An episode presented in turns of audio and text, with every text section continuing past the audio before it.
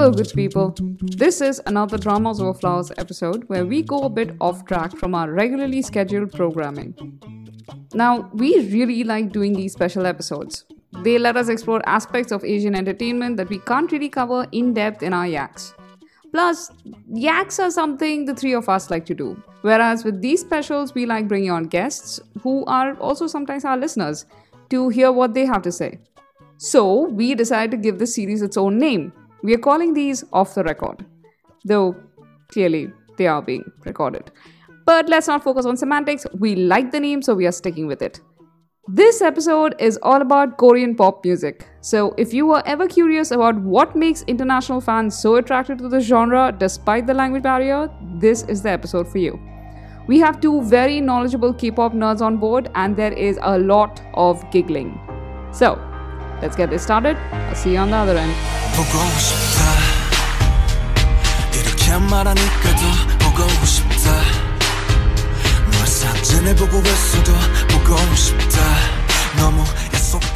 Hi, this is Anisa. And this is Padma. And you're listening to Dramas Over Flowers. And this is a special episode where we have two good friends with us, Sicarius and Greenfields. Hello, this is Greenfields, also Remy.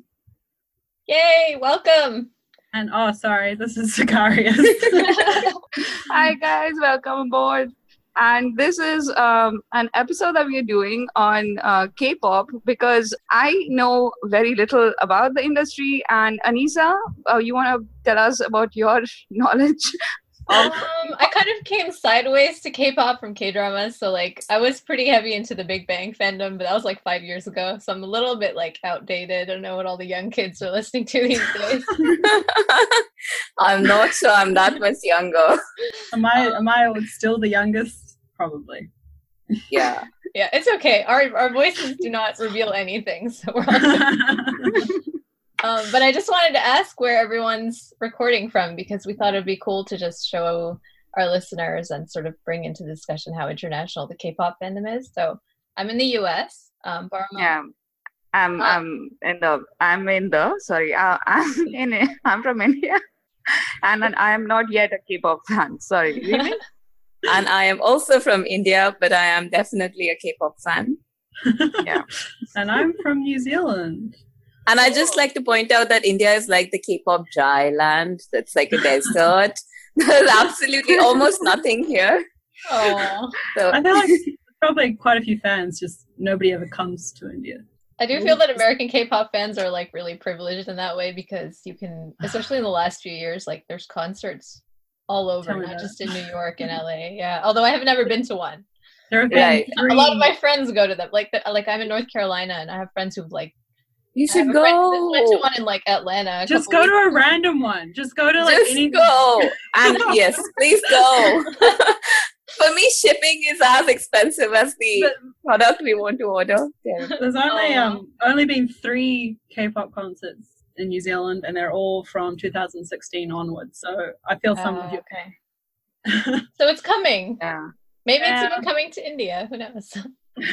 Oh. Well, I'm I'm pretty sure it will, but it's gonna take time because you know, like popularity and money, those are just economics, and Yeah. yeah, it- it'll come. It's getting so popular here. I mean, I I know that there aren't um, as many educated fans um, um, like you, Remy, but uh, there are quite a number of people really interested in K-pop these days. So I'm just thinking that. that the fandom is building. Educated fans. We live in hope. so on that note, like I'm sure a lot of people who are listening to this already kind of know what K-pop is, because but like, could you guys kind of tell us what what do you think of as K-pop? Like, how would you define it? Do you think it's a genre? Oh, gosh. I, I don't know. big if- question. I don't. I don't know if I would necessarily define it as a genre per se of music. Music genres in general get like really messy anyway. I would yeah, almost, because yeah, you go first. a lot of K-pop, uh, you know, one artist will do a lot of genres that, Yeah. for instance, in the West are categorized as R&B, hip hop, rock, pop.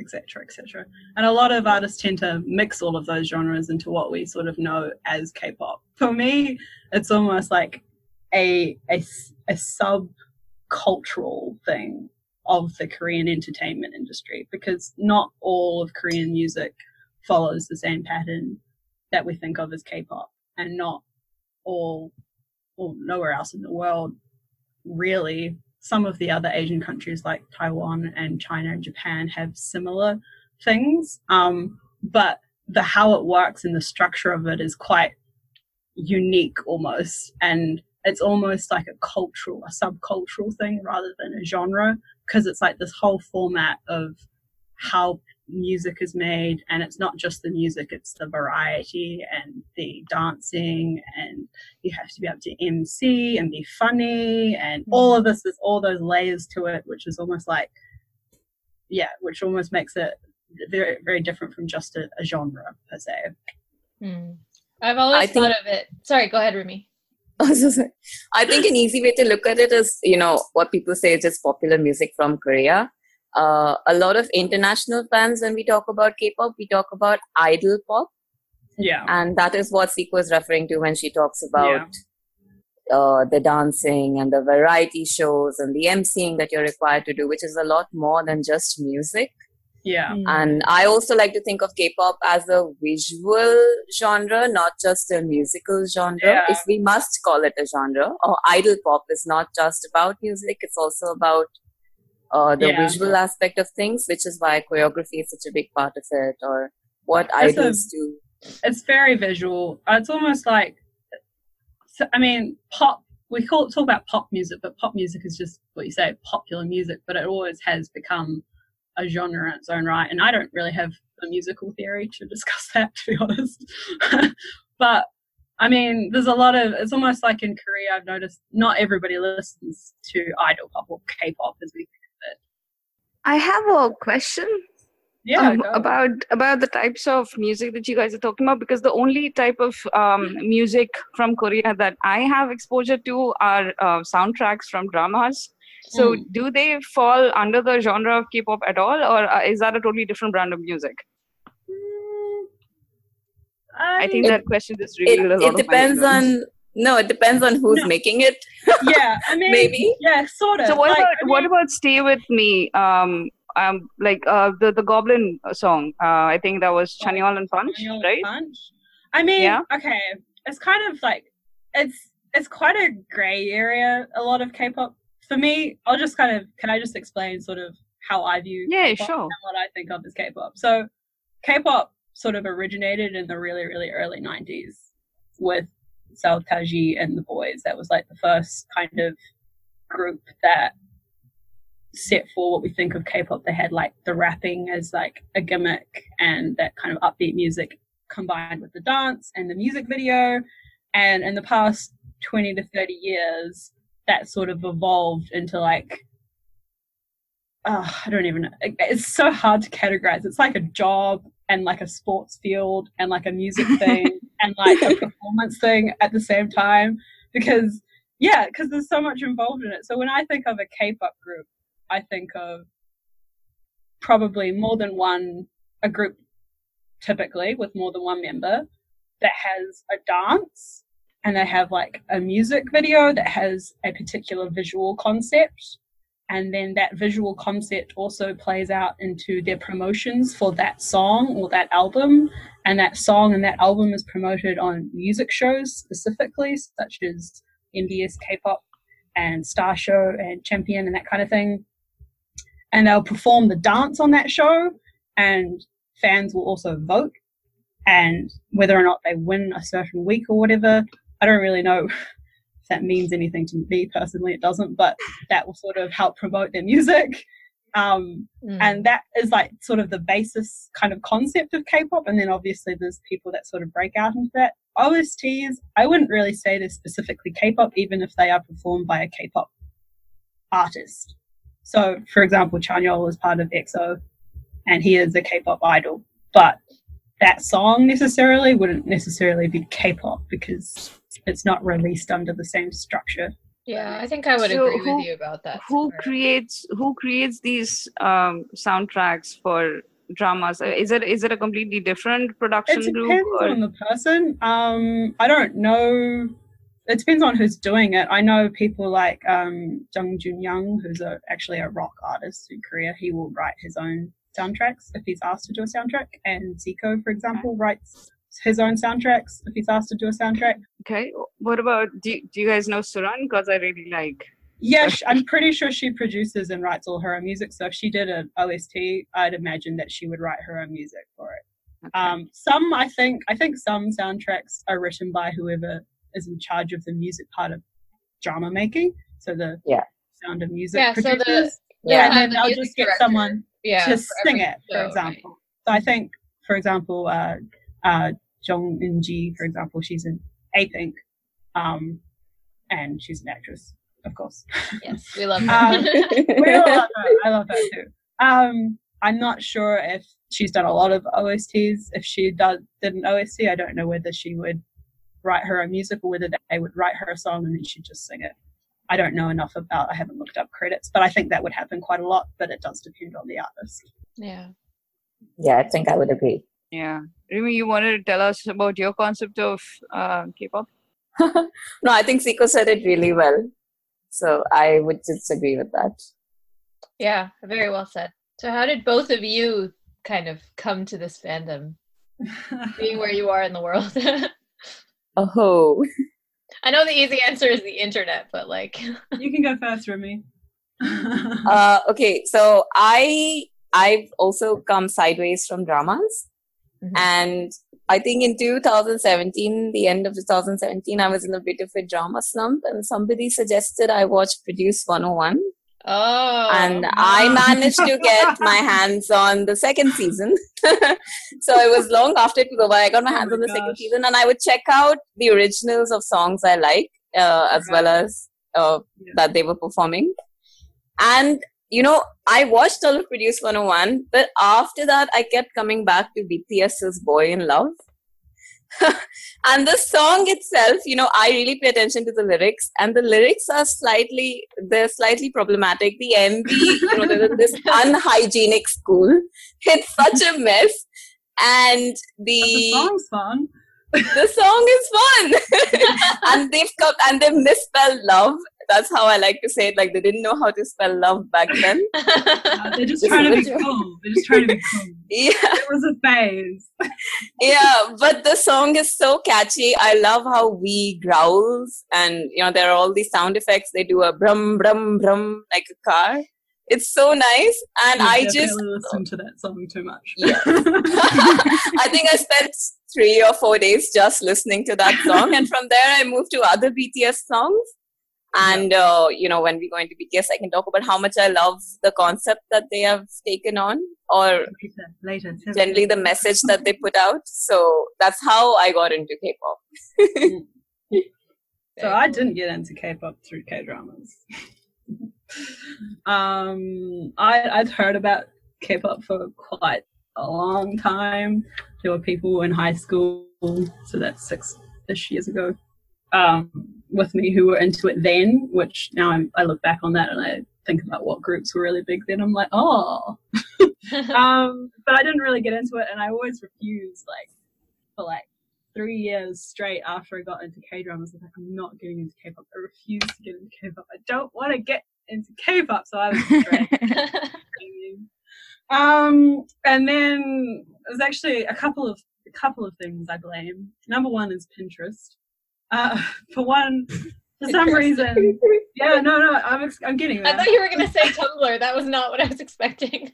uh, no, Tumblr and I have a very interesting relationship. Mm, no, it wasn't Tumblr. And jokes. Anyway, keep going. Um, Pinterest. I, I don't know why, but for some reason, all these random K-pop members kept turning up on my Pinterest feed for no reason, and in the description thing underneath it have their name. And because I'm a sponge and I absorb information, I was just like, oh, that random is called V, or that random is called N. Why do they have single letter names? That's so random. Um, so I just sort of that kind of kept coming up, and then um, my next door neighbor, who's uh, my friend, and she's a bit younger than me, um, she'd got into K-pop. She's been into K-pop for ages, um, because she's born in New Zealand, but she's ethnically Japanese, so she was into like Ghibli movies and K dramas, and then she had a Korean friend in high school and she got into K-pop. Anyway, we I was at her place and I decided that it was a great idea to name drop what I'd seen on Pinterest, which it was not a good idea to name drop what I'd seen. You didn't know what you were starting. And I was like, yeah, why do they have like such weird names like V? And she was like, oh my gosh, you know V? And I was like, oh, oh no. Yeah, just saying his name. I'll get that reaction out of me as well. um, so that was May 2016, and I I needed something to laugh at. Basically, I wasn't was in a kind of a low moment, and so I didn't get into it originally because of the music. And I still like for like five months after that, I was like, I don't like it. I just think it's funny. Um, so You were ironically enjoying it. yeah. yeah. um, so I started with BTS, and mostly because she showed me their dancing clips and of their clips of them being really hilarious and them being dorks. And from there, it kind of spiraled, and I eventually listened to more of the music, and I listened to more of other people's music, and etc. etc. And now, two and a half years later, here we are. So it started with BTS, but many more came after that. So are both of you like giant BTS stands? Are those like your is that like your main fandom? Or- That's only me. I am- I am uh, I am a giant BTS fan. Excuse me. Siko has moved on. I I wouldn't. It's hard to explain. I still love them for what like like I love Yoongi's music, for example. So that's Suga. He's one of their rappers. If you don't know that, I don't know what you guys know about K-pop groups. We should, gonna- uh, at this point, I might add that Siko and I are both Suga biased. He's our ultimate yes, bias. yeah. He's both, Both of our- us. Do you guys even know what that means? Do you know what like the I bias? know what a bias is. I don't know. Padma, do you know what a bias is? I I have a general idea. I cannot imagine a sentence that I would use that word in myself. I mean, it's pretty literal to bias something. Is you have a bias towards. Is it the same of- thing as standing someone? Um, that, Uh, that sounds like a new thing. Not Starting's not new. Quite. Starting Not way back to Eminem. Oh, great! I just made myself sound ten years older than I No, no. am. It's. It's okay. Um, it just means you have a bias to a particular member in a group. yeah. Okay. It means Which I makes guess it sense. means They you have like so that person many- best. Hmm. Maybe. Yeah. Especially when you have so many options in a boy band, you usually have something like seven to I don't know Yeah. seventeen boy Also, band people members. like don't like the idea of bias. Like, no, I can't pick. And generally, for me, it's just been like something about a single person in the group has stood out to me because they're relatable in some way. And then they So Suga is the one for both of you. yeah, Correct. I feel like also the concept of having a bias is a very functional kind of part of K-pop fandom because Yeah. you can't really be a fan of such a large group of people in an efficient way. Especially if you're a really Yeah. hardcore fan, you know. I mean, Yeah. you like pick someone and be like, okay, this is the one. Well, to be honest, I'll the- tell you a story though. When I got into 17, they have 13 members. Um, Yeah. but sorry, I'm not explaining that. Or should I explain that? You should explain this. It's I want to Okay, hear it. okay, okay. So 17 used to have 17 members, but for several reasons, four of them left because partly due to personal reasons and partly due to their youngest member was way too young. And that is actually Samuel Kim, who was on Produce 101 season two, and now he's gone solo. So he used to be in 17 pre-debut.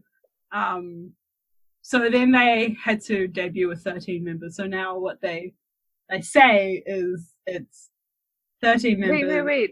They, Wait. they lost their members before they debuted, but they didn't think to change their name to 13. Yeah, I don't know why. Oh, yeah, that's weird. I guess they must have started promotions as 17. yeah, they started. It was like, we already made your album cover. We're not paying. you." I mean, Yeah. K-pop's weird sometimes, all right? It does weird things, and I don't have an explanation for But there are definitely like No, actually, Seventeen did have their name um, pre-debut, so they actually had this thing called Project Seventeen before Mm-hmm. they officially debuted, and they had a bunch of behind-the-scenes um, clips and stuff of them Yeah. talking about. I No. heard there are even like trainees that have fans. And- Yeah, yeah. So 17 was like that. They were Oh, trainees okay. and they had fans. So I believe that's probably why they just kept their name. Yeah. Um, So so they've now already they, been This brand Yeah. image. So now they explain it like there's 13 members and then there's three units. So they have like a vocal unit, a hip hop unit, and a dance unit, and one team. So that's 13 plus three plus three. Plus, sorry, plus one, plus one, plus one. Plus, uh, I can't remember now. Plus four. 13 plus four equals it's a little forced. 13 plus three units plus one team equals 17. That's how they explain Oh, pretty much all the fans. Oh. It's just an excuse, but it works.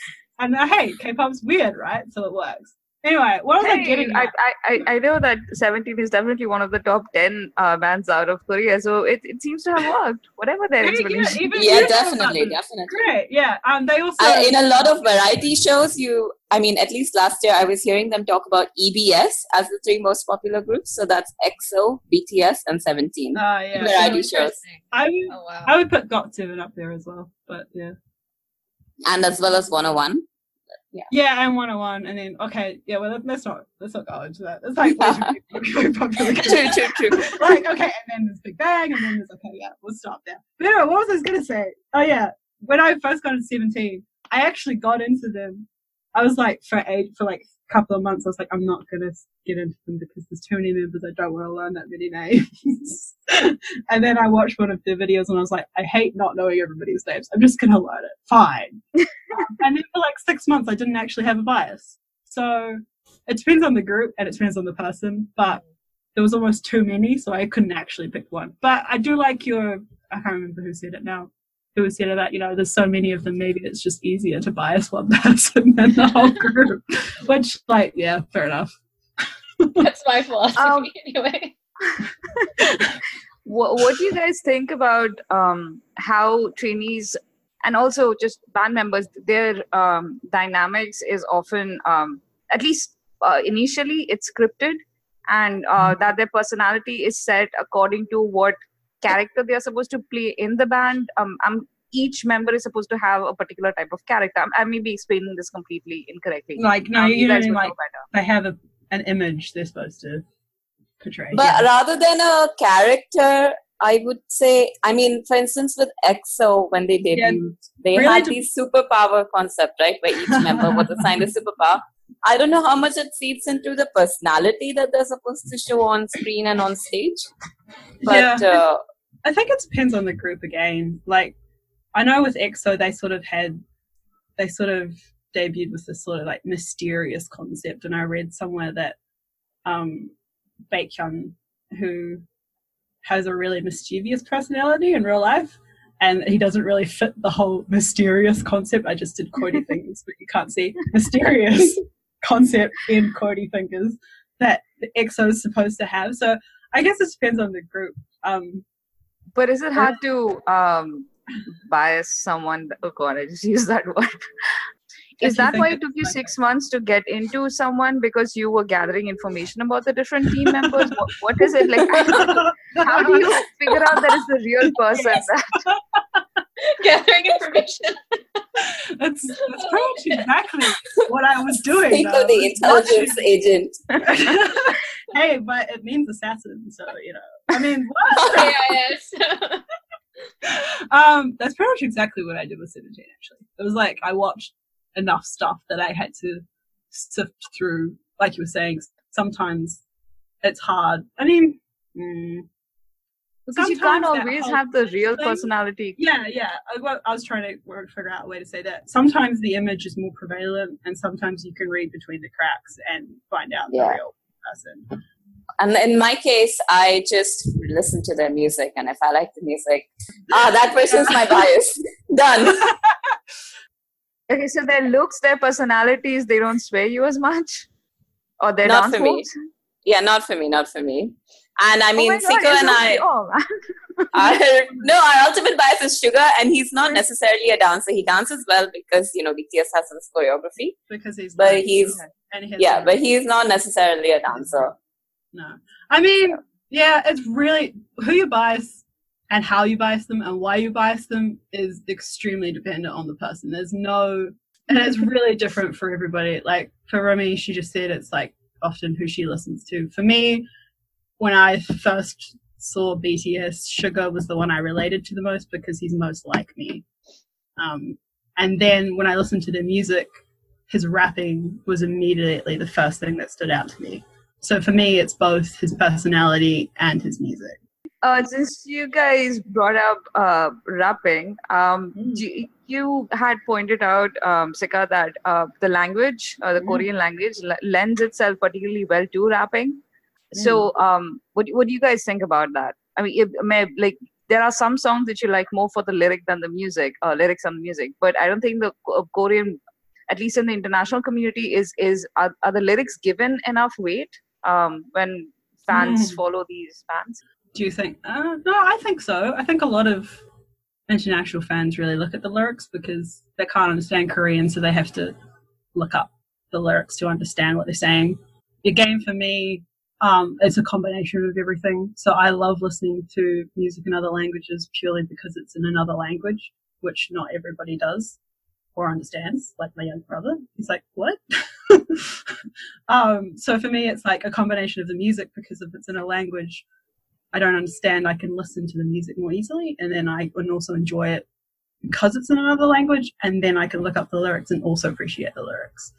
The more I learn about linguistics and Korean as a language and the history of that language and like the phonetics of that language, the more I listen to Korean rap. I just sort of, it's just my own personal theory. I'm not actually a qualified linguist. I'm just a nerd. Are you a fan of rap in general? Yeah, I love languages. Sickos. I Did you say rap in general? rap in general, is that what you asked? Yeah, are you, are you a fan of Yeah. rap? Yes, but Okay, I'm not, not. just Korean rap, but, but I mean like Western rap. I'm rap. definitely uh, Western rap. Mm. Who? like, how did you become a fan of rap? Was it through Western music or was it through Oh, Korean? I remember liking some rap music from a couple of Western, not very well, and you probably won't know them, so I'm not going to mention their name. Um, like smaller uh, Western rapping artists when I was like in high school. So I actually have always had a tendency towards rap, and then before even getting into anything Korean, um, I'm a big fan of a lot of Swedish and Finnish music, and there were some Finnish rappers that I got into previously.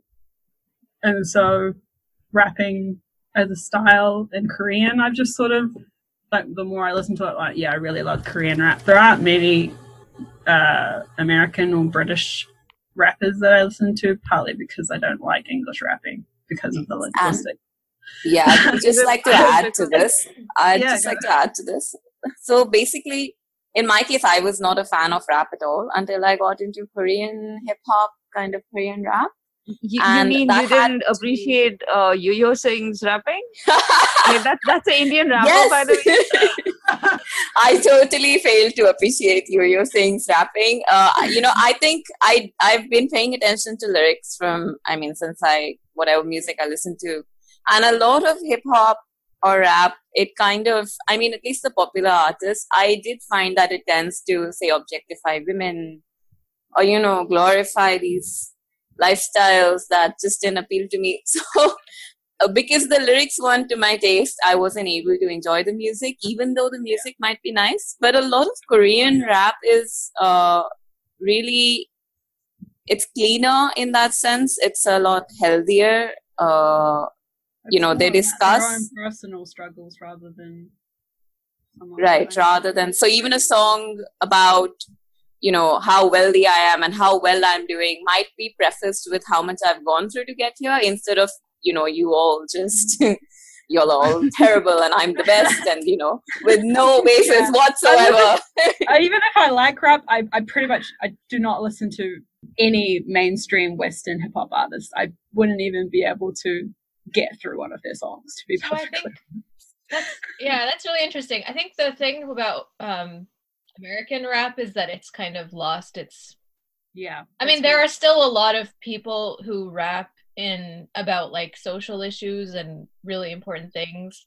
but they don't think- they aren't the ones that get, you know, um yeah. awards and uh time on TV. Place on the billboards. I think the Yeah, more exactly. mainstream The it gets, big- the more it loses, you know, where it came from. Because rap originated out of originated out of those African American communities where they were really Yeah. not well off, and it became an expression, and it actually became a thing in Korea similarly. like out of the underground rap scene, out of all these young kids and people who had it hard and it developed out of that. And I can Um, almost see some like reflections of how the more mainstream it even gets in Korea, it's becoming more commodified. I mean, even in Western rap, there are artists like I think Yeah. Macklemore have really nice uh, lyrics. Yeah, I mean, yeah, that's I mean, I'm most of the mainstream popular artists that we hear, It's, it's just I. I mean, I cannot enjoy music that's objectifying me. That's not how it works. I I also wonder like who's um considered mainstream popular from American artists where you live because I feel like wouldn't the know. you know like who gets listened to and who gets promoted overseas is not No, I necessarily really always wouldn't. same. Know. are you know in the country Yeah, where the music is made like who the people actually listen to. Like if um like if you talk to korean people like most of them don't actually listen to k-pop but then if you look at the international coverage of korean music most of it focuses on k-pop so i think it's interesting as well how like that kind of works Yeah, um, I don't really listen to almost any Western pop music at all, Mm. so I wouldn't even be able to tell you what is popular in New Zealand. And also, um, like, I in, have not um, either. Yeah, and in the in the Or, uh, US, like recently, they've come out with I think they come out with some statistics either last year or a couple of years ago that um, for the first time in like 40 years, hip hop is the most popular mm, genre of music in America, whereas Oh, it was was- always rock for the last like yeah, for the the last like 30, 30 Yeah. more years. Yeah. since um, the Beatles, basically. It's the- yeah. yeah, Well, origin. That's what I was going to say. I think in again, I'm not the most well versed person in popular Western hip hop, but for me, it seems like the more the farther away it gets from where it originated, the less like substance it has to it. no, it's just true. Yeah, but it's also that Um, it's become so big that there's so much Yeah. variation within it, and so there's so much Yeah. like you can kind of find what you want, and it's like And there's- yeah, I mean, there's lot of mini definitely- genres. There's definitely, you know, there'd be smaller artists which you would find. Uh, Right. there's, I'm definitely sh- sure there's smaller artists in that kind of um, subgenre that I would like, even in English. But uh, what I was going to compare is how um, how rap is sort of handled in K-pop. Like Mhm. there's the underground K hip hop scene that's becoming more popular, and then there's the K-pop scene, which has been for so long sort of judged by other music gen- genres or other music communities because it's not real or it's not authentic. Mm. Like the rapping's Oh, yeah. not real, the rapping's not authentic, which And the artists are seen as having souls themselves for yeah, for which honestly, there's been several um, Korean idols who have grown up in the underground rapping scene that have kind of re- and and now they're idols and they've broken into both markets who have really Yeah. really pushed for like this this end and this like competition basically between hip hop and K-pop and but that was like that was quite a a big uh, I say fight. It wasn't like a physical fight, but it was like they definitely had to overcome this kind of pre-prejudice for people who are like, "You're not a hip hop artist. You're not a rapper because you're an idol." And it's like, Mm. well, my favorite rappers in Korean music happen to have come from an underground rap scene, so they have automatically more years of experience, and they also have a skill that they've obviously had since then rather than just having learnt it for the sake of K-pop, which a lot of There- artists. There's a video. There's a video on YouTube where uh, of it's filmed a few years ago. It's a fan video where these two BTS members, the Oh, leader so it's the RM and. Suga, yeah, yeah, yeah. So they it's about a ten minute video where likes that video. attacked. they're being attacked by this rapper from the underground, I suppose, Be Free. Uh, and you know, you can catch a lot of the sort of prejudice that exists against Yeah. idols and idol rappers Yeah. in that video because he accuses them of selling themselves out and being completely fake and Yeah, you know, Oh. I don't even follow these people, but I heard about this when it happened because it was a big Twitter storm. there was a lot Yeah. of fans that were. I mean, it actually just watching it made me so angry because yeah, I'm uh, even, I mean, yeah, I don't even and you know, follow. Oh, Suga's music has addressed this kind of conflict Yeah. that he feels as an idol rapper between yeah, I mean what he wants to do is be a rapper and be a producer but uh, here he is working as an idol, and especially he seems. I would say he seems to have accepted his identity as an idol right now. But uh, from his mixtape in 2016, a song that Siko and I really like is called The Last. And he addresses this this uh, conflict between being an idol rapper. And to now in 2018, where in Answer, his solo is called Seesaw. And he has incorporated some choreography. He says because he's an idol and he wanted to do something idol like. So I feel Um, over the years he may have come to accept it, but definitely when he debuted and for a few years, his music has reflected that conflict. Yeah, Uh, I, and it's not just- Question. No, yeah. go. Sorry. Uh, what is it about And yeah? What is it about an idol's uh, identity that is so um, I don't know so, so antithesis to um, the identity of a rapper? Like, why can't he be both? Why is there a conflict at all? Um, like, wh- what is an I- idol supposed to be that a rapper can't be, or vice versa? can I answer that? Because I have more to say on the idol rapping thing, on the vein of Suga confronting. Go ahead. Yeah. um, I was, was going to say first is Suga's not the only one who's sort of had to Yeah, Of course. People like Zico, who's the leader and main rapper and main songwriter for Block B, who's my favorite group, um, has definitely pushed for that being a producer on Show Me the Money at the age of 23 and having confronted all this controversy. And then Bobby and Mino of Winner and iKON have also had that because they were both really strong contenders in Show Me the Money. And there was like that huge stigma, which I'll get into talking about, against, you know, when you're an idol rapper, you can't, that you just, you know, you're, you're backed by your company, you don't actually have a skill, you're not actually good. And it's not your skill that is making you good. It's your idol's, mo- uh, sorry, your company's money. Um, that was definitely a big thing in a lot of people stigma against K-pop idols is that for them it seems that uh, you're just made by your company rather than your skill, which is not true. That's just a stigma people have against K-pop. Um, and then for people like Suga and RM who were criticized by this other rapper, which is a horrible video, honestly. I almost didn't make it through watching it. I was so pissed off. But they Um, handled it with serious they grace. handled it really well, and then they re- re- released a diss track, so that's fine. um, it, it was more like he he had this extremely view base. It was it was very sexist. It was like if you're an idol, then you can't be a man. That was what. Calling it sexist is right. It was really sexist. it, it was. It was like you are less of a human and a man because you wear makeup and dance, and it was like whoa, whoa, mate. What? Yeah, no, it was horrible. like I said, don't watch it. Wow.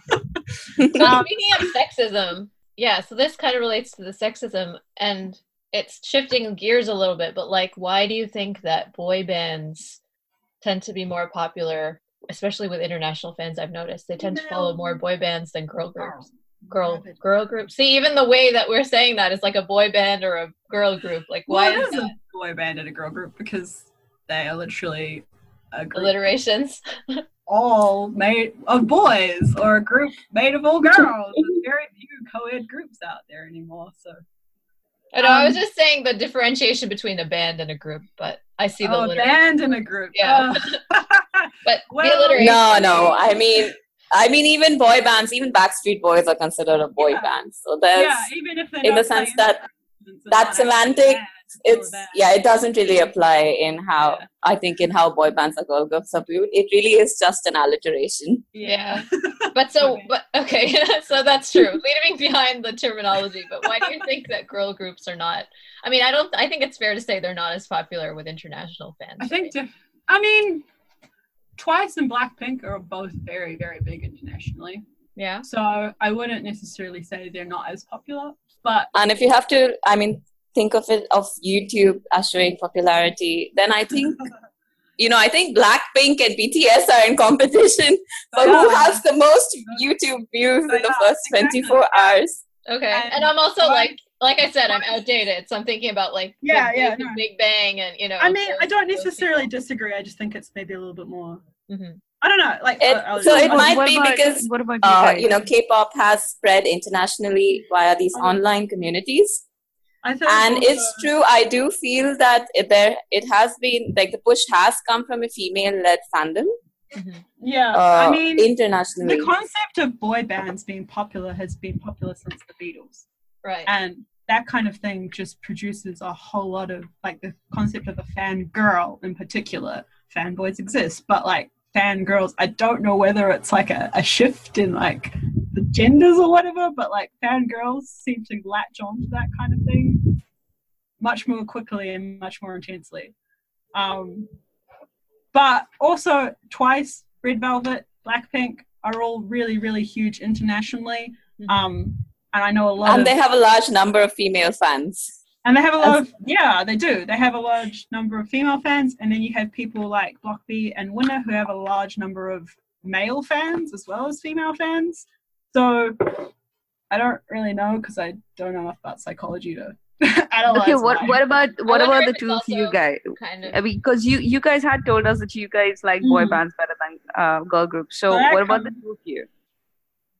for? Uh, in my case, yeah, I feel, I mean, so I have tried listening to some girl group music. It might be that I haven't found something that really suits my taste.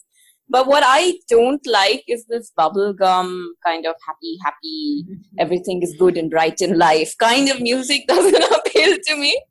And uh, I feel like a lot of girl groups tend to do this kind Yeah. of cutesy concept where they look like grown women, but they're dressed in, um, you know, clothes for costumes, pretty much. yeah like like school clothes for clothes for little girls and it's and they're doing slightly provocative dances it's just weird Yeah. And part of that problem is because in Korea, girl groups have a lot of male fans, Mhm. and it's not. This is not a good thing. and while Um, female artists do write their own music i feel like in with girl groups the groups themselves the members are writing lesser than say in boy groups I i don't know i might be Yeah. that might not be true but female artists write their own this is yeah. true For, yes for me, um, like especially solo Yeah. for me, why I don't really like as much girl group content is partly because of the music and the singing. I find there's not really enough. I quite like having lower voices singing, so a lot of even my boy groups that I like tend to have more baritones than like tenors, for example, because even in boy groups it's popular to have high voices, and in girl groups it's popular to have really, really high voices, and I don't really like listening to that. Um, for me, I would have loved to have followed groups like 2NE1 and 4 Minute and Brown Eyed Girls that had much more of a stronger kind of hip hop. i like mama to moo i think Mamamoo have a slight Oh, stronger yeah. concept I love them. is my probably one of the only female groups I really kind of consistently like because they really like they're much more vocally based and they have like a real jazzy kind of blues R&B vibe and I just love that kind of music and it fits their music really well. Um so I think it's just like the music I just haven't related to as much girl groups as as I have to boy group music. Uh, there are definitely female artists that write their own stuff. Ellie of Exid, for example, what EXID is I think how most people say it, but I say Exid. um, she actually writes all of her own music, and um, Brown Eyed Girls used to write their own music, but they've disbanded now, so that doesn't really count. Uh, Hyuna of X Yeah. And X Cube and X Everything writes all her own stuff. um, Okay. so there's definitely groups out there, but it's almost like there is sexism within the companies and the industry Yeah. to try and sell Yeah. girls a little bit For me- differently. Yeah, Yes. for me, I pretty much agree. Like, I'm also more a fan of boy groups, boy bands. Mm. I think for the same reasons that you guys have talked about, like, especially the, it seems very manufactured for the male gaze. Um, yes And I think But I mean, is part when of you just flip the it- spectrum of most when you flip it, a lot of the male groups are manufactured for the female gaze, and they're also sexualized. This is so- true. Although I find myself think it's not. becoming less of a thing now, but it's definitely a thing of maybe five plus years ago to have like the shirtless pictures and the sexy dance moves and that kind of thing, which is definitely targeted towards that female. There's also that. I mean, I don't see it so much now, but there was a lot of homoerotic stuff going on on the stage. Things that are definitely taboo, otherwise, Mm. uh, were happening. Where you have like I've seen a video of Super Junior members actually kissing each other on the mouth uh, on a stage. Yeah, for fan service. As long as it's a performance, it's fine. If they're actually gay, it's a problem. But as a performance, it is quite acceptable, and you know, fans really like this kind of stuff. which is a dichotomy that I find fascinating. I, you have um, other countries producing um, actual dramas uh, called boy love dramas, and Yeah. they are getting so popular now, and they have like real gay romances. But try bringing that up in Korea and actually suggesting that um, you might have idols with real romances. Um, like real romances versus bromances. Bromances seem to be the safe space that's just allowed. for me, um, the the problem with the boy love thing, also in fan service and K-pop, is actually it's it's deliberately created for to pander to a certain demographics fantasy and fetish. So it's not actually a healthy thing. For sure, the way it originated was- is Even if it much was like yeah, it- it's like female readers of like manga and Gali yeah. or whatever it is in Japan is specifically aimed towards a teenage female demographic. Yeah, but we, we are going a, a, a little away from the topic, which is that at least with at least with boy love dramas, you have real, uh, if not real, but you know, romance is depicted Yeah. between mm, um, men and men. Uh, it's not something that you can just say, oh no, they are just real good buddies who also happen Oh, to yeah. kiss. Which, I which mean- is what seems to be going on with K-pop. Oh yeah, and K-pop, everything is fan service, especially on the Yeah. stage. So I think the other then- thing, yeah, I think it's definitely present for both boy groups and girl groups. I Oh, think yeah. what bothers me more, why it bothers me more for like female groups is yeah, because way off track. Sorry.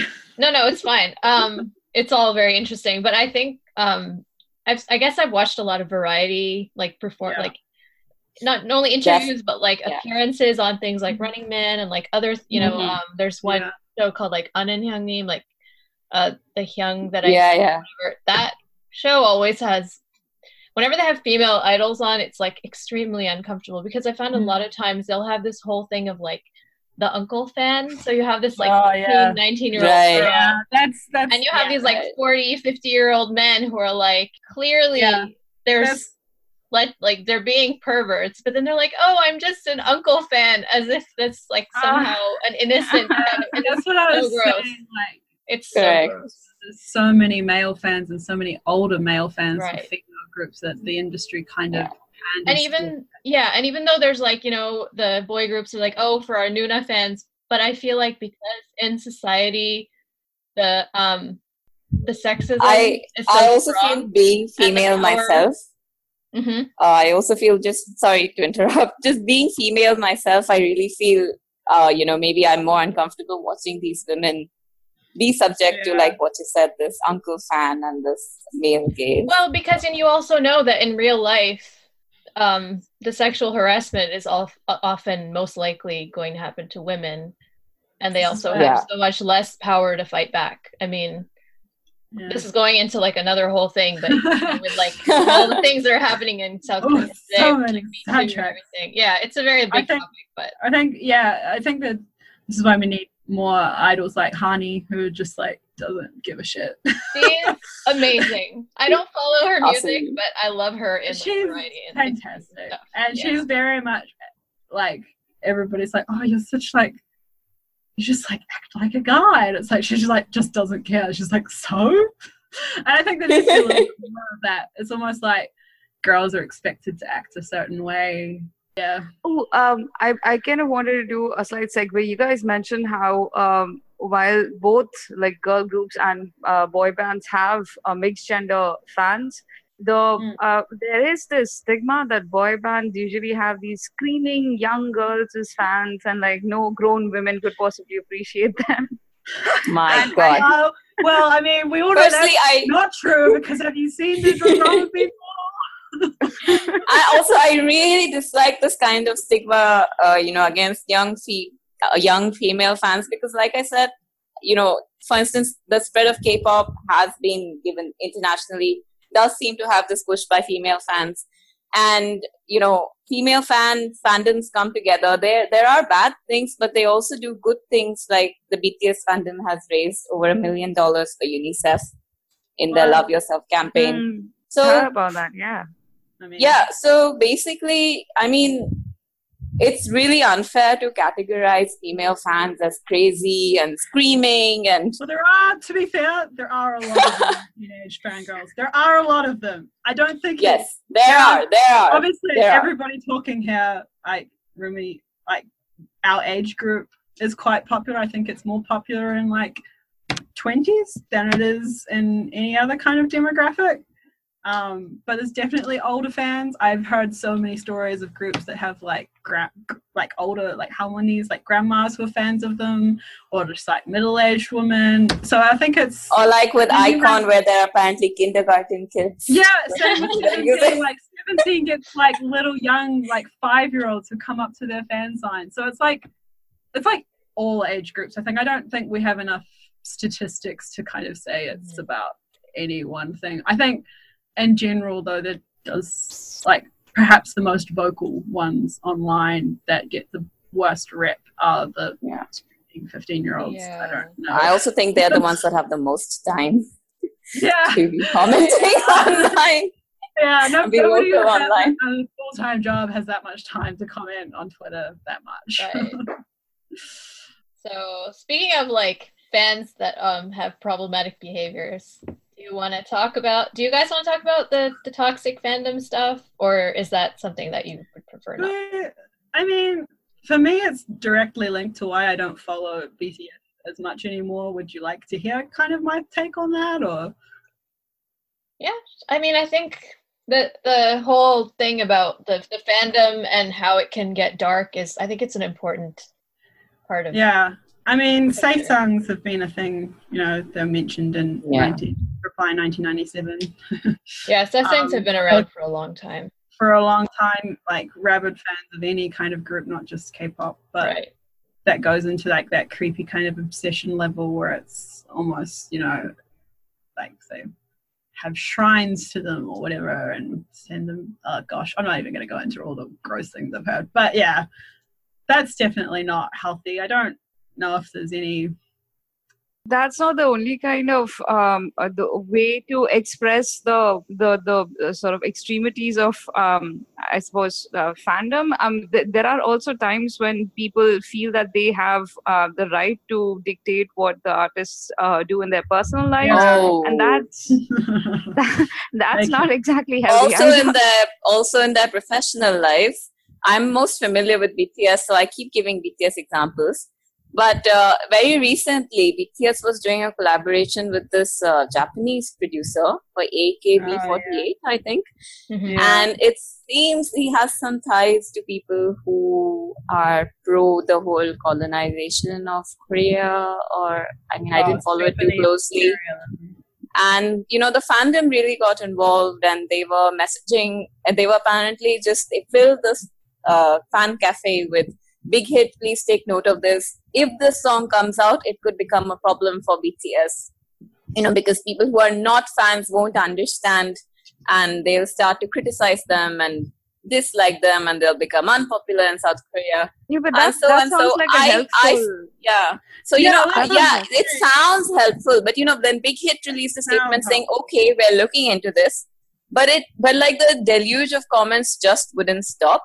And I I, agree that as an yeah. international fan, I may not be well placed to understand Korean sentiment, but I feel like the fandom took it too far. Like I feel like there were nicer ways. You've raised the issue. You've brought it to the company's notice. Can you please stop and let them handle it? yeah I but it just went on and on it was veiled as concern but it i to me it came across as complete control and Yeah. finally they've withdrawn the song and they they are not releasing it but uh, the way it was handled rather than what the substances of what was said it came across as complete control Yeah, there's At the definitely a very fine line between something like that, which is helpful in pointing out something that is wrong with whatever, which is, I don't know, um, and between becoming controlling. Like, I mean, this is probably a good reason to segue into like the dating thing. Mm. Um, obviously, the biggest um, event recently is um, Hyuna and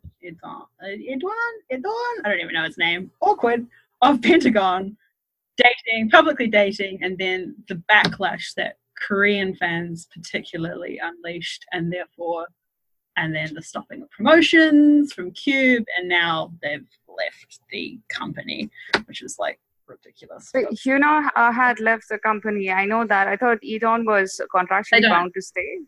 We don't know yet. Yeah, we don't know. Nothing's been released, but Hyuna particularly has definitely left. Um, has ended her contract with Cube.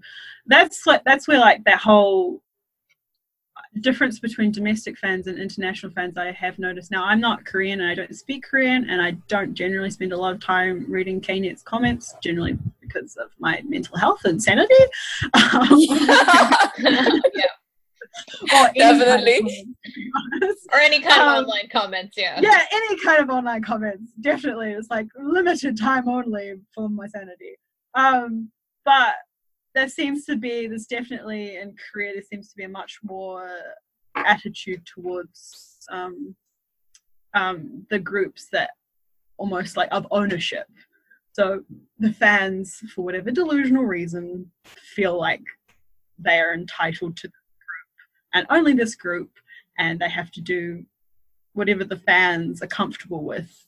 So basically, the idols are marketed as like the boyfriend or the girlfriend of the fan, and fans invest a lot in the idol in the street. Uh, fans invest a lot in the idol in the streaming, in the merchandise Yeah. they buy. You know, fans Yeah. will pay for advertisements. Uh, if the group starts getting popular, fans will start paying for advertisements. I don't know what kind of behind the scenes sponsoring might be going on. You do see fans gifting really expensive, like say designer wear They also And buy them company- stars, which is really pointless, but you know. Yeah, so I mean, I really don't know. There might be more, you know, kind of sinister behind the scenes sponsoring happening. So I Mm. feel like companies companies do this marketing on companies do do this kind of marketing on purpose, Oh, and in a way, it helps them to have these kinds of fans. And Yeah. uh, so Oh, companies really way. want to yeah. yeah yeah and companies really want to pander to these fans at the cost of the artists uh, Yeah. themselves which is why this is- yeah so it's definitely i think it's just just generally a problem like the companies potentially pander to that kind of uh, environment but also like just the entire concept of having an idol an idol is something that you know i mean the real definition is something you worship. Yeah. in korean pop music anyway it's become like this thing that fans invest like their whole almost their whole lives in driving so the- the idea is i have given you so much you're mine Oh, or yeah, I and it's almost you. like it has to be the symbiotic relationship between the idol and the fan, and that the idol owes the fan everything, and the fan therefore is allowed to expect things from the idol. I think it's just a direct product of that kind of environment that's been created, and it's just it Yeah. kind of produces um breeds kind of this delusion in, between fandoms and I think there's also the the slave contract thing, right? Which kind Mm. of was outlawed, but then there's still a lot of I don't know. It doesn't seem like it's completely gone away. What do you what do you think about how that's changed? You know, like because we they seem to have just gotten cleverer uh, Right. in, in wording the contracts. basically earlier uh, there were no restrictions or regulations on these contracts so you would have contracts for a really long period like say 13 years Mm. Uh, and normally these are contracts that are signed once it is decided that this particular trainee will be debuting debuting as an idol. So you could have a contract for 13 years, 14 years. And during that period, the division of profits is skewed, was skewed towards the company because the company does indeed invest a lot of money in training this person. There's a Soompi article on how much it costs to debut a K-pop group that I read recently. And No, I it you might be spending up to like 1.5 or 1.8 million dollars on one person. So you have to recover that cost. Yeah. And the division of profits was very heavily skewed in favor of the company. And the artist was Hmm. given nothing until those costs were recovered. Yeah. so i think uh, maybe about a decade ago tvxq took Oh, yeah. sm entertainment to court yeah uh, over good. the unfair terms in their contract. And uh, it was held that, you know, these contracts can only be for a seven year period. Uh, then I think in 2017, the Korea Fair Trade Commission has introduced further changes. Mhm. And uh, these range, you know, they cover, for instance, distribution of profits, Mm. and other yeah i mean they've introduced other changes It still seems to be dependent on the company and the group. uh, penalties penalties on trainees or idols who breach the contract Ah. so where you know from instead of like a hundred thousand dollars to a more reasonable amount I mean, Yeah. countless examples of of people suing their companies over the past like 10 to 15 years like three exo members left and i think at least Yeah. i think the way it goes is that uh, he was made to dance with an injured leg and then his That's dad right. pulled him out and then Yeah. he, there was like a three long year lawsuit and then they actually lost the lawsuit because sm has money Oh wow. I hadn't heard that they lost. That's that that was recent. I think that was just the beginning of last this year. And then people like Block B who were under Stardom Entertainment, and then their CEO wasn't paying them and stealing their money basically. And then he actually ran away and committed suicide. And Block B sued the company. They also lost, but they got to leave, and they started under another company. So There's also Beast who who recently left and they didn't get exactly. the right to keep their name and so now they're promoting under Highlight and they've Yeah. started their own company. right right yeah, Yeah. which like props to them. Go start your own Yeah. company. I think everybody should do that. I love them. They're they're Yeah. awesome. Yeah.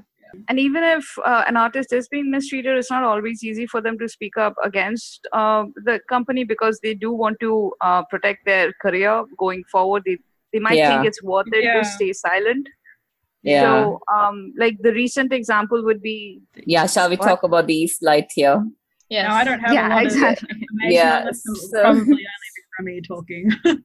So, in short, this this week, news has broken out that so the East Light, I think they debuted in 2016.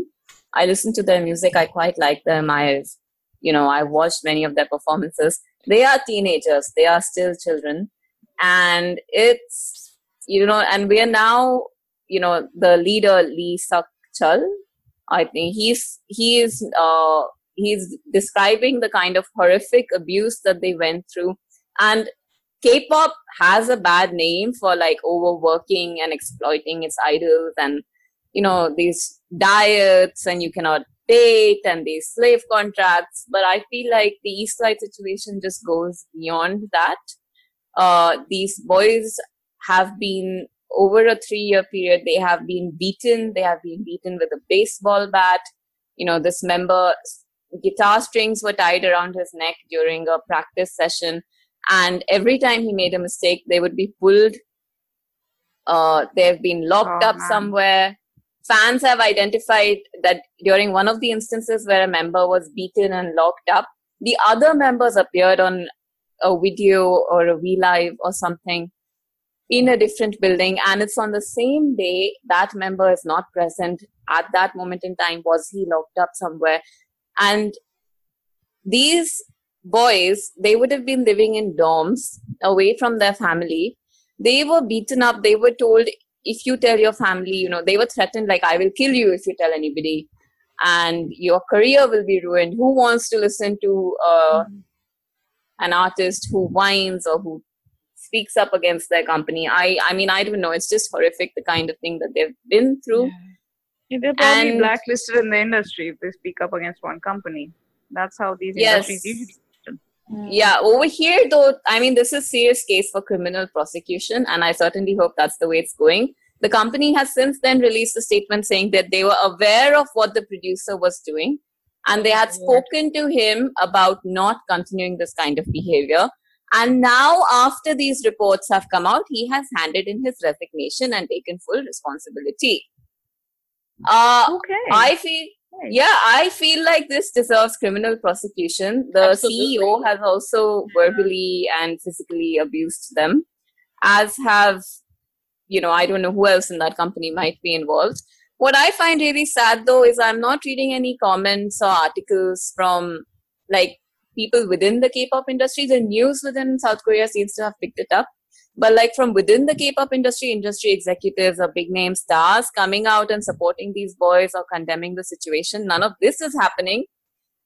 And Yeah. I feel like like I can only think of two reasons for that. Firstly, it makes me think that it's so common and so prevalent that nobody can come out and say anything because somebody will call them out on it.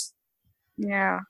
Or secondly, the defamation laws in South Korea, where in many parts of the world, truth is a defense to defamation. But in South Korea, you get seven years for making false statements. But even if you're telling the truth, you can get up to three years of prison. Yeah, absolutely. Look at what happened Which with the Me Too movement. So many Correct. women got uh, slapped Unless you are speaking in public interest.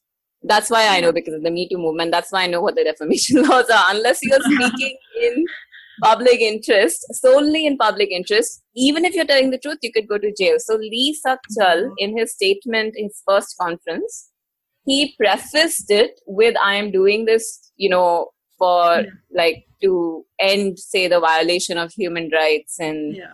the idol industry. And he probably is coming out for a variety of reasons, including this. And I'm, you know, I feel like that preface was also to take care of the defamation laws, like specifically stating it, not coming Yeah. out. Like the stating what has happened is probably for why he says it has happened.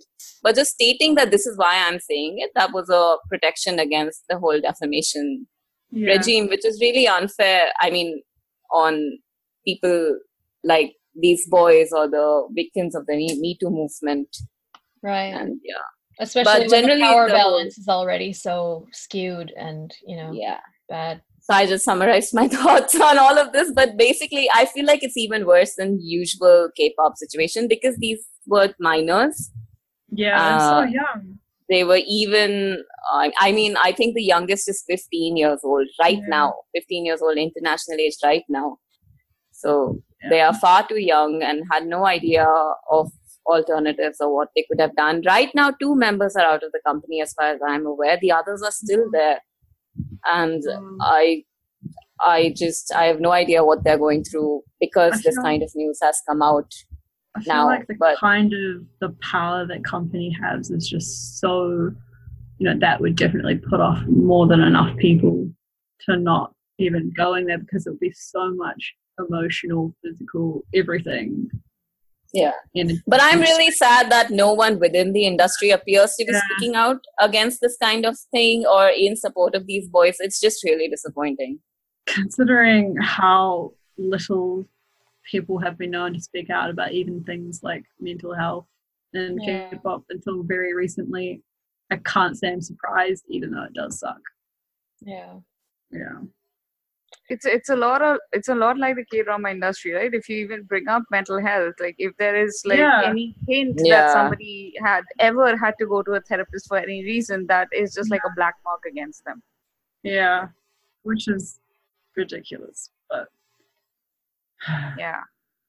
Um, do you guys um like do you guys follow any self-produced artists? yes. Oh, I really want to say something.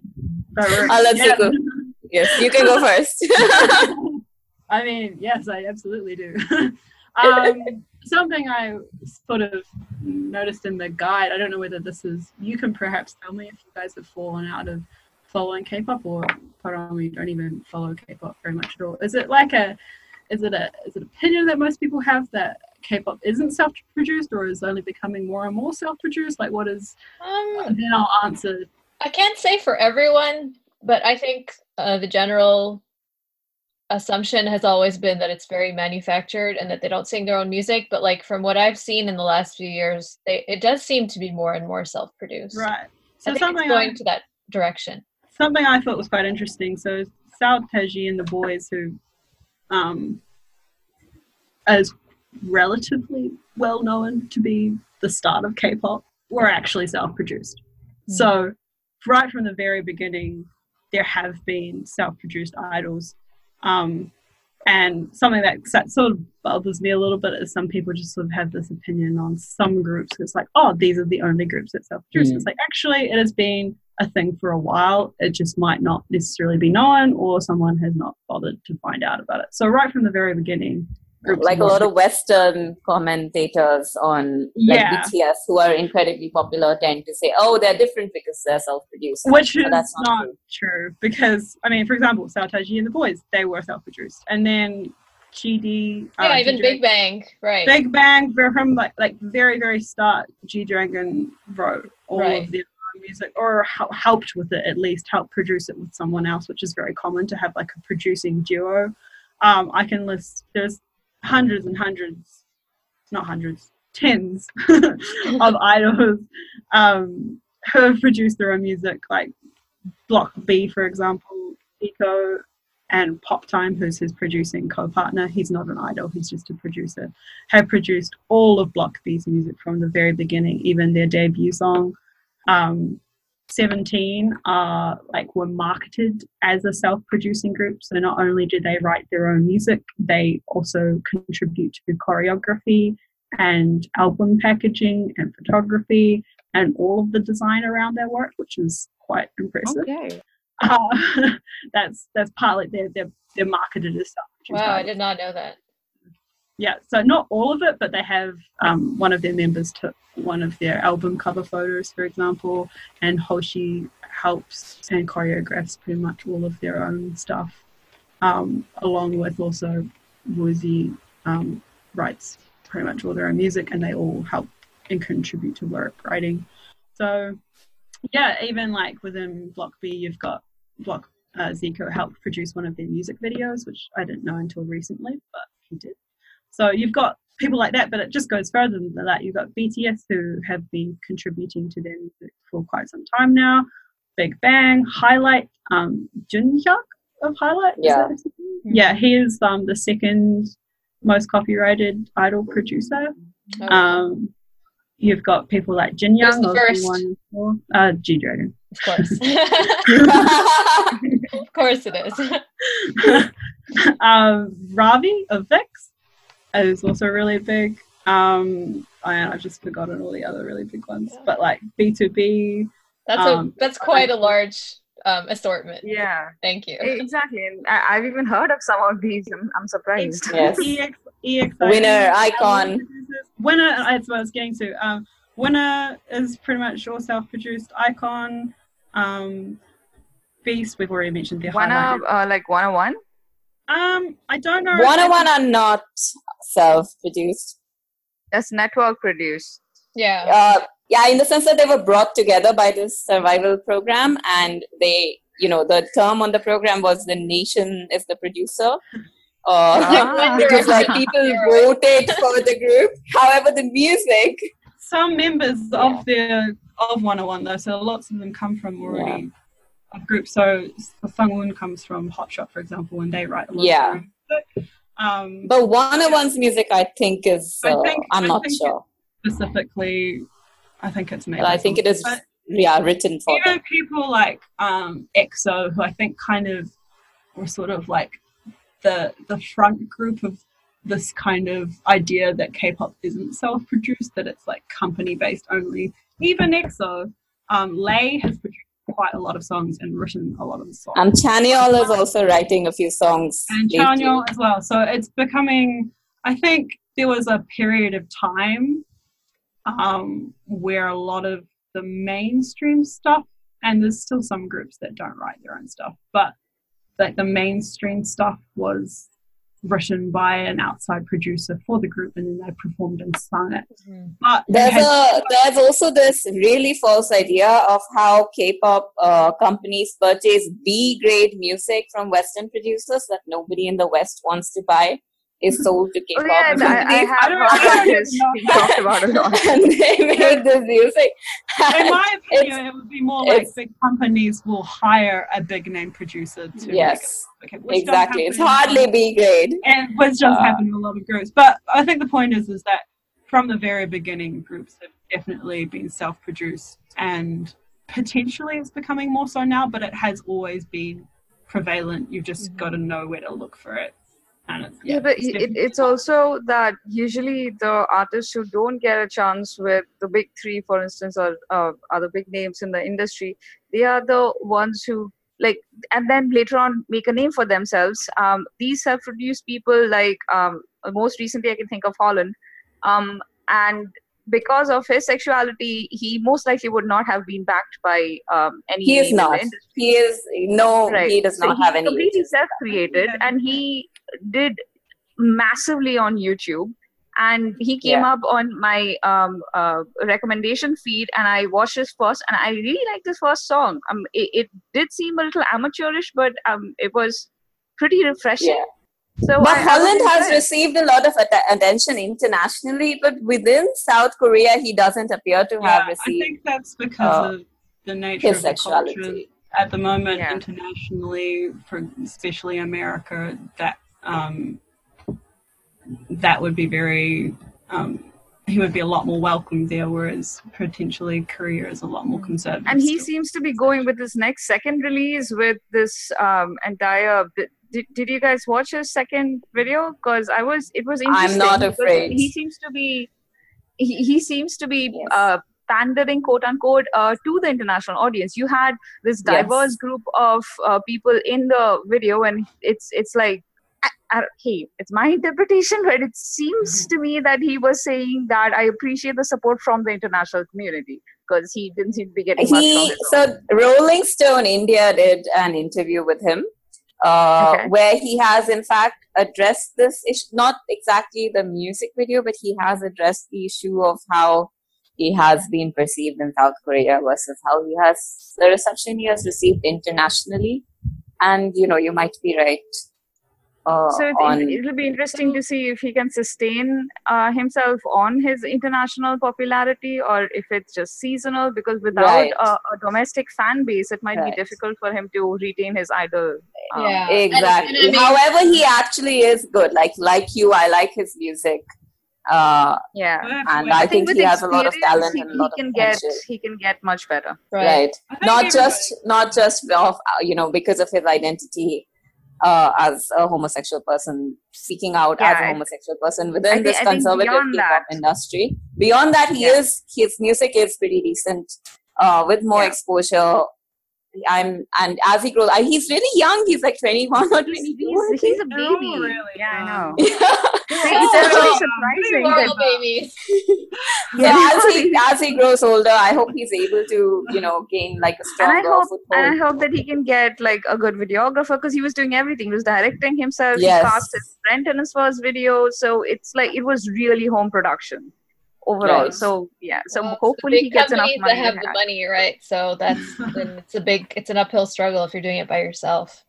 Yeah. Exactly, which don't is where fans can help. Like instead of sending uh, money and gifts to EXO, for Yeah. instance, it might be a good thing to send it to Holland. So He needs So to you set up actually- a GoFundMe. so you actually asked, do we actually follow any self-produced idols? Well, yeah, that would be a good way to segue into the favorite groups. Yeah. yeah Before we get to favorite groups, though, I just wanted to ask, and this kind of relates to like the, the perception of K-pop in the wider, you know, outside the fandom. Do you um do you think that K dramas, since this is a K drama podcast, do you think that K dramas? Yeah, yeah. I'm not sure if you read the email. um, but do you think, as fans who have been following K-pop for a long time, do you feel like there's a lot of K-pop idol drama or like dramas that portray that lifestyle or that kind of industry? Do you think that they do a good job? Do you think that there are some for instance, Liar and Lover, others? which which is the only one I can think of that actually Shut delved into There was also the best Band. hit. Shut up, was Flower Boy Band. Oh my god. yeah. Uh, I don't think the liar and his, and his lover did a good job. I mean, uh, from what we hear about I, I, what they say in interviews, you know how Bobby in on um, what is that show? Radio, uh, radio, radio something. Anyway, uh, Bobby recently from iKON. No, no, he was talking about how you know everything is regulated like they can't even leave their dorm to get something from the convenience store without informing their manager so all of this That's a company Really? thing, though. YG has really specific regulations to his specific groups, and iKON, Blackpink, and Winner specifically have really tight regulations. If you found someone like Block B, for example, they have pretty much no regulations. What about you're beautiful? um? Yeah, that has to be real, right? Well, I I have my hopes pinned on that being totally real. that's totally. okay i haven't seen it oh my um, I- gosh, a personally, one of my favorite examples of K-pop, or that kind of just the industry machine examples in, in K drama was actually Shut Up Flower Boy Band. Now, it was rushed because it was a shorter show and you can't show everything in that amount of episodes. And it happened really quickly. Like, you would never have got a group that suddenly got a contract like that. And But I but hey, they hadn't have enough time, so I understand the constraints of Dramaland. But I really like, or did actually really like how they showed the effect of fame and that industry on the different members and how it influenced different people in that drama differently. So you had uh, Myung Soo L's character who sort of definitely milked it because he just wanted money for his family, which in my opinion, would definitely be an, a motivation for someone in real life to become an idol um, if they could make it. And then you had people like the lead, I can't remember now, but Sung Joon, um, who kind of wasn't really comfortable with like this whole image he had to portray and this music that wasn't his own, that he wasn't producing, and that kind of thing. yeah, Um, and I mean that really- is more of like an, a band that started on their own and then sort of Yeah. gets So into again, industry. it's So not it's not yeah. perfect example, but there were aspects of that show which I thought really hit the nail on the head. Yeah, I mean that Um, drama is so good. It's so It is. good. I love it. And also, like in the end, they actually broke up, but we're still friends. Like Mm. disbandments happen all the time in K-pop for various reasons. Some really, really bad, and some understandable. Have um, you guys have you yeah. guys seen the best hit? I- Yes. I I read the recaps because I I watched I watched like a few the first few episodes and then the the- last episode. this isn't a K. I thought okay, this is a K drama podcast, but I was about to go into why I didn't actually watch it. But that's a K drama related thing, not a K-pop related thing. That's also legitimate. You should share it. oh, yeah. Well, I just didn't watch it because I felt I first of all I don't like time travel and dramas, and second of all, I found it really, really awkward watching him fall in love with the gu- girl his son had a crush on.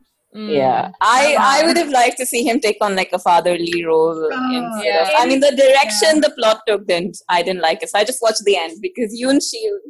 So honestly, the first half was amazing, and then the ending made me so angry that I was like, It's such a typical so, K-pop yeah. I- Yeah, but you know the scene at the end where he meets like the two Yoon Shions meet is so good. I just I really I really love him. yeah, I- I followed it in recaps because I was really interested, but I didn't. I do I didn't watch it, so I can't really yeah comment. i do think that like despite the fact that the plot completely like went off the rails and the time travel didn't make any sense and stuff but i did think that they did a pretty good job of like portraying the day-to-day idol stuff Yeah, didn't they have a lot of um uh, jokes about like YG? But you know, Was but it like in terms, sorry. thing?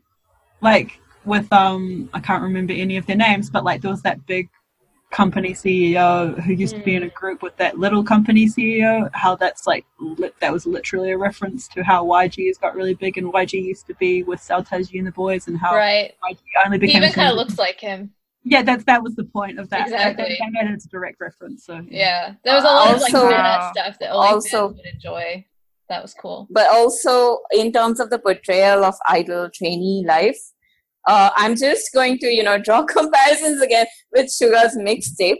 Uh, there's a song where there's like Sure. the it's a pin code, it's numbers. I don't remember what the numbers are. Uh, Where he it's a date. describes No, it's the pink code. Sorry. no, it's like seven one four whatever. The Oh, the that one with numbers.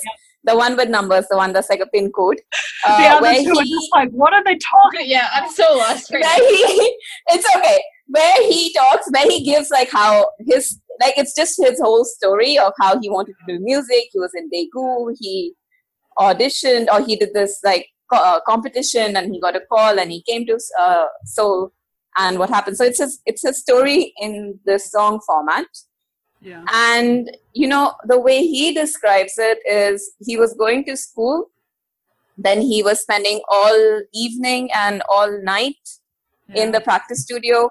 Then he was going for his part-time job, like at dawn, yeah. uh, early morning, middle of the night. He's going for his part-time job, job, and then dragging his tired self again to school, tired body again to school. And even if he managed to do it, he would only be sleeping.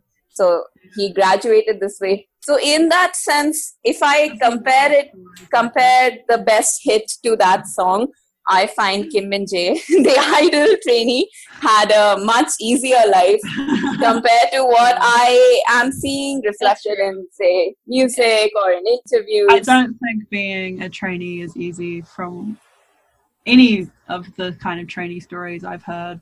Yeah. 17 or Big Bang or Block B, I don't think it's it's easy at all. Yeah, because you know they're going to school, then they're in practice all evening, all night, and then It's definitely a very they're in dorms, and the company only pays them like basic minimum sustenance. So then they have to work part time jobs to earn some Their money to schedules eat or Are insane. It's like it's just non-stop. Even now with some of the groups I follow, it's like they will like stay up to like 3 a.m. Yeah. writing music or practicing dance because it's what they want to do and it's what they love. But I'm like, how are more of you not like burnt out, or are you, are you and we just don't know about it? I think the latter is more likely. yeah, I, I think so too. Uh, yeah. Should we get ha- to favorite groups before Yes. we run out? Favorites. Let's hear it. Uh, okay. So I'm a big BTS fan, and I really like IG. Uh, uh, IG, I'm saying YG, YG groups, particularly the boy groups, Big Bang, iKON, Winner. I really like them as well. Uh, after beyond that, there are groups. I mean, I so I listen to a lot of. I got into K-pop about a year ago now, and I listen to a lot of you know whatever comes out, the new music that comes out, whatever Soompi puts up. I just click on the video if I like the song, I'll check out more. So I have discovered the other groups I like this way. I like IMFACT. Uh, I I do like the East Light, though. Of course, I don't think they're going to be releasing anything. I don't know how many members will even stay in music. I like the East Light. So there are the groups that I've come to know. But my main favorites are, of course, BTS and the three YG boy groups. Okay. What about you, Sicarius? Um, so I, I like casually follow a lot of artists in a lot of groups, and I even like even more casually follow even more. But like probably I have maybe six, six, six main main ones. So Six main ones. Wow. I know I'm really organized. I have lists of everything. you should see my K-pop folders. It's, it's very, very, very organized. It's. Very detailed, very organized. Uh, so my main group. So probably uh, my main one. Obviously, I got into it through BTS, but I can't really say that they're my main one anymore. So my main one now would be Block B, um, and partly because they write all their own music and they write really wacky music and they're extremely unconventional in terms of idol standards. They just really suck at being idols, and it's kind of hilarious to see them flail about trying. Um, so I really like Block B, and then um, Seventeen is one of my other really big groups. Um, it's like I often say it's it's like adopting eleven puppies and two kittens, or it's like having thirty younger pup brothers. So they're just a lot of fun and just just really happy all the time. It's and really energetic. Um, and then Big Bang, obviously, but mostly Jiyong, G Dragon. Sorry, that's his real Hmm. name. um, Yes, thanks to Sicarius, I am also, also like big fan. Um, uh, but um, particularly Jeong or G Dragon, G Dragon because of Siko. Yes. yes, that was a great time in my life when I got her into Jiyong. Did you guys weep when he went into army? Did you guys do that too? no, I What? didn't. Did How you can you call weep? yourself true fan? Siko, did you weep? Oh, I got really sad. I, don't, I don't cry about that. I think. I, got, I I got into Big Bang after they had already gone into the army. Oh, see, I got into them like six, no, eight years ago. when I got really sad because I was like, man, I miss him already. I miss liking all his Instagram posts. and he's had a really rough time in the army too. So I'm like, ah, it's not cool. Uh, anyway, what was I saying? So Block B, Big Bang, 17. Um, Winner, I really like Winner. They're a lot of fun. I love Winner. They have Yeah. such nice music. Uh, you know, I think if you ask me, Remy, what are your three favorite albums as a whole, not just groups? My first is Suga's mixtape. Second is BTS's Wings. And third is actually Winners Every Day. I just, I think except one song, I like all the songs. I listen to them constantly.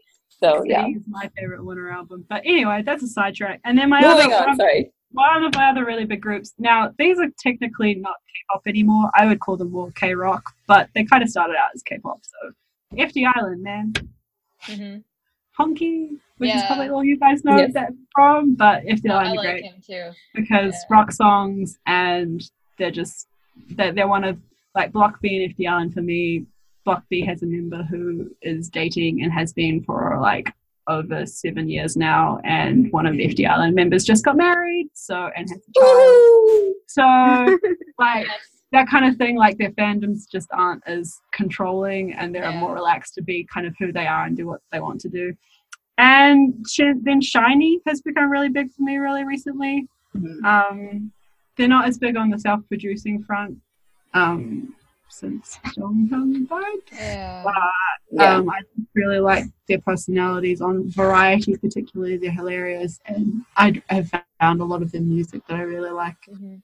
And then top girl group is probably still Mamamoo, although I haven't liked their music as much recently. And then obviously BTS, I still have a place in my heart for them because of 2016. But Yes. I have to admit, I did not like the past On- album very much. On the fandom front, because like Siko says, she doesn't like BTS so much anymore because of their fandom. I just wanted to say, yeah, I mean, for various reasons, for various reasons, including the fandom. I like I don't pay attention to fandom activities at all, which So is which would make me like a maybe I'm not an army. I don't know, but I do like to say I'm an army just because I love them. That's it. yeah for me it's just like it goes a lot into a lot of other aspects of why i just sort of haven't been able to follow them as much as i'd like anymore but other groups that i really like b1a iKON NU'EST AKMU infinite blackpink hard goes on there's a lot of people they're all really good oh i just wanted to say you talked about like if we had any music suggestions i've actually been meaning to share this for like two weeks now i have made a playlist of all at least one song by every korean artist that i follow on spotify Then gonna share this playlist with us. We're gonna link them below. I'll tag everybody. Okay, sounds good. So, Yes. But yeah. Oh yeah, Anisa, we need your favorites. We've got four Um, minutes. Go. I don't have much time, but I'll keep it quick. Um, I first got into K-pop with Big Bang because it did an OST on some like it was actually a Japanese drama. I was like, I like the sound of these like these guys, so I went online and I found um Haru Haru, and I Yeah. cried. It was a whole journey. it was very intense. if you've seen that music video, you know what I mean.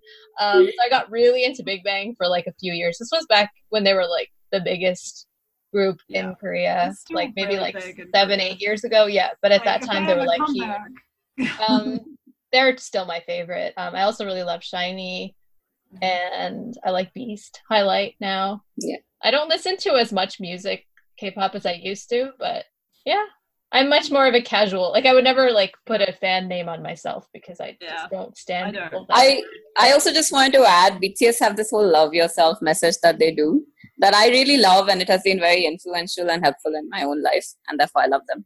I would love to argue about that with later, but we have three Yeah. minutes. a subject for another time. Yes. We have left enough material for another episode in the future because I completely forgot to ask you guys what you think about idols going into K dramas, like acting. Um, Oh. yeah, I actually have lots of thoughts on that. yeah, honestly- definitely that that's an episode for the future. All right. Yeah. It's a uh, it's a gift. It's a subject that has many gifts to give. Well, Yeah. Thank you so much for joining. Guys, me. thank you. Yeah, thank you so much for coming. Thank you for and inviting us. Thanks for letting us ramble. yeah, and sharing all of your K-pop knowledge, which we have so little of. So we're just we're just soaking it all in. Yeah. Yes. And thank you, listeners, for sticking Oh, with us with this like different topic. that was fun. Thanks for having us. yes. Thank you. Let's all say bye now. All right. Okay. Bye-bye. Bye. And that was our episode. We hope you enjoyed this discussion about facets of K pop beyond the glossy music videos. Before you leave us, please take a look at the description of this podcast. There you'll find a link to Sakadis' post about what makes the Korean language so musical in rap format. It spawned an interesting conversation amongst a few fans with their own theories. Remy has been creating covers of K pop with her friends, and you'll find links to her SoundCloud playlist below. Oh, and in case you forgot, our Twitter handle is Dramas Overflow, and our email is starsinOurPocket at gmail.com. Talk to us, write to us, tell us what your favorite K pop bands are, and what we should definitely be listening to. Until next time, bye bye.